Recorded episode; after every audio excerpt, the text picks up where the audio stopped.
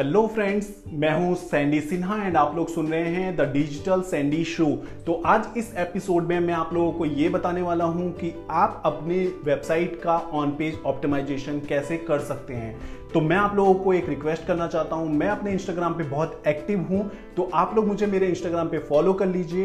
And आप लोगों का कोई भी क्वेश्चन हो डिजिटल मार्केटिंग से रिलेटेड तो आप लोग मुझे मेरे इंस्टाग्राम पे डीएम कर सकते हैं। मैं वहाँ पे 110 परसेंट आप लोगों को रिप्लाई ज़रूर करूँगा।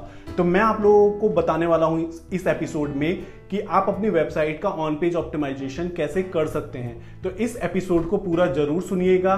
तो पहला जो पॉइंट है, वो है टाइटल टैग का। आपकी जो वेबसाइट है, उसमें टाइटल टैग बहुत इंपॉर्टेंट है। आपका जो टाइटल टैग है, वो पूरा अल्गोरिदम के हिसाब से ऑप्टिमाइज होना चाहिए। आपके जो कीवर्ड्स हैं, वो आपके टाइटल टैग में यूज़ होने चाहिए।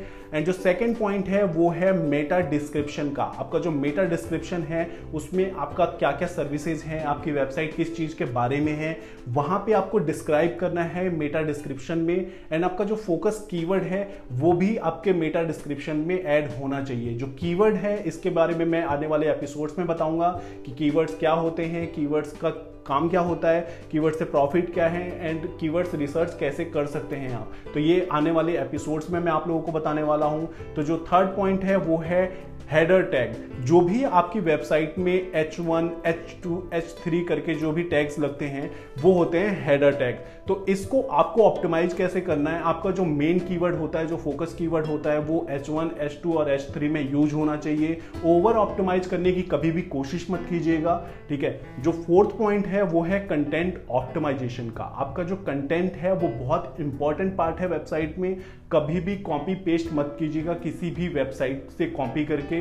अपनी वेबसाइट पे मत डालिएगा। एंड आपके जो कंटेंट है, उसमें आपका जो फोकस कीवर्ड है, वो यूज़ होना चाहिए। ठीक है? एंड कंटेंट यूनिक होना चाहिए और यूज़र फ्रेंडली होना चाहिए। मतलब ऐसा ना हो कि कुछ ऐसा ही लिख दिया गया हो जिससे यूज़र्स को समझ ही नहीं आ रहा कि आपकी वेबसाइट पे क्या लिखा गया है। तो कंटेंट जो है वो बहुत इंपॉर्टेंट पार्ट है। तो जो फिफ्थ पार्ट में फिफ्थ पॉइंट में आप लोगों को बताने वाला हूँ वो है ब्रोकन लिंक्स आपकी जो वेबसाइट है उसमें ब्रोकन लिंक्स नहीं होने चाहिए। आप लोगों को ये चीज़ें ट्रैक करने के लिए मैं आने वाले आ, आने वाले जो एपिसोड्स हैं उसमें आप लोगों को ये भी बताऊँगा कि कौन कौन से टूल्स हैं जिससे आप ये सारी चीज़ें चेक कर सकते हैं। तो कोई भी ब्रोकन लिंक्स नहीं होने चाहिए आपकी वेबसाइट पे। तो जो सिक्स पॉइंट है वो है यू ऑप्टिमाइजेशन का। आपकी जो वेबसाइट पे जितने भी पेजेज होंगे, उनका जो यूआरएल है, वो एक अच्छे तरीके से ऑप्टिमाइज होना चाहिए। क्योंकि कोई भी यूआरएल अगर एक्स वाई जेड करके होगा तो वो आपकी रैंकिंग में कोई फ़ायदा नहीं होने वाला है। तो आप हमेशा आपका जो यूआरएल है, उसको ऑप्टिमाइज कीजिए और उसमें जो कीवर्ड है, आपका फोकस कीवर्ड वो यू ऑप्टिमाइजेशन में ऐड कीजिए आप लोग। एंड जो सेवेंथ पॉइंट है, वो है आपका 404 पेज ऐड करने का।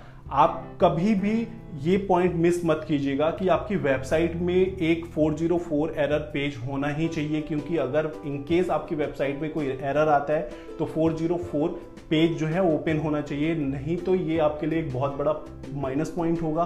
तो आप इस चीज़ को मिस मत कीजिएगा। एंड जो एट पॉइंट है, वो है इमेज ऑप्टिमाइजेशन का। आपका जो इमेज है, वो आपकी वेबसाइट स्पीड पे भी बहुत असर पड़ता है। एंड जो आपका इमेज है, वो ऑप्टिमाइज होना चाहिए। उसका जो अल्ट टैग है, वो भी आपको इमेज में डालना चाहिए। आपका जो इमेज है, किस चीज़ के बारे में है, वो डिस्क्राइब कीजिए अल्ट टैग में। एंड ये तरीके से आप अपने इमेज को ऑप्टिमाइज कर सकते हैं।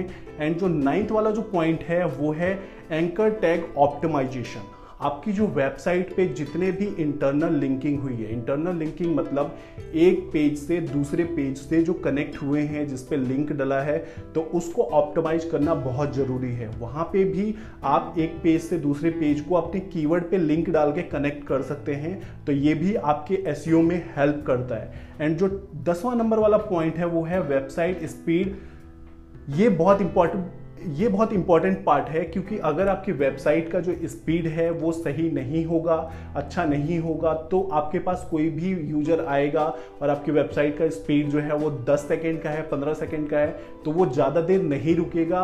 और अगर ज़्यादा देर नहीं रुकेगा तो आपका बाउंस रेट बढ़ेगा और आपके वेबसाइट की जो रैंकिंग है, वो कभी भी अप नहीं होगी, वो हमेशा डाउन ही रहेगी।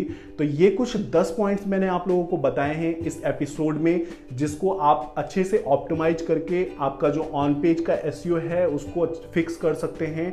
एंड ये सारी चीज़ें जो हैं, वो आपके गूगल रैंकिंग में हेल्प करती हैं।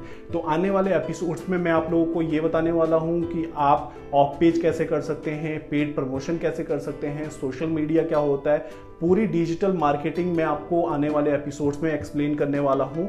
तो आप लोग मेरे चैनल को सब्सक्राइब कर लीजिए, फॉलो कर लीजिए। तो मिलते हैं नेक्स्ट एपिसोड में। Thank you